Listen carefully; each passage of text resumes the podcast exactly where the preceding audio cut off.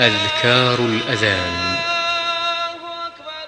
يقول مثل ما يقول المؤذن إلا في حي على الصلاة وحي على الفلاح. فيقول لا حول ولا قوة إلا بالله.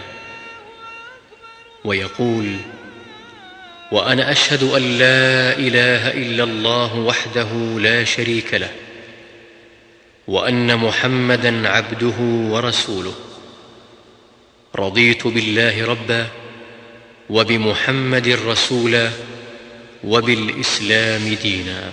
يقول ذلك عقب تشهد المؤذن. ويصلي على النبي صلى الله عليه وسلم بعد فراغه من إجابة المؤذن.